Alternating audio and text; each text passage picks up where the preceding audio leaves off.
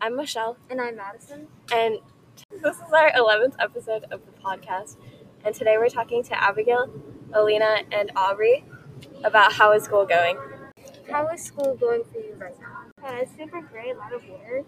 Yeah, stressful. Good. I got all my grades up to A's and B's. How are you liking up? It's great. I love Abbott Middle School.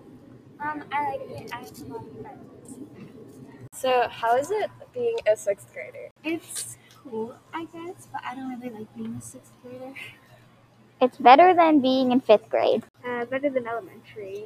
Who's your favorite teacher at Abbott right now? Um, Figueroa and Miss Marconi. Figueroa. Um, Miss Calvary. Uh, So, thank you for being on the podcast and talking with us. You're welcome. Um, that's all. Bye. Bye.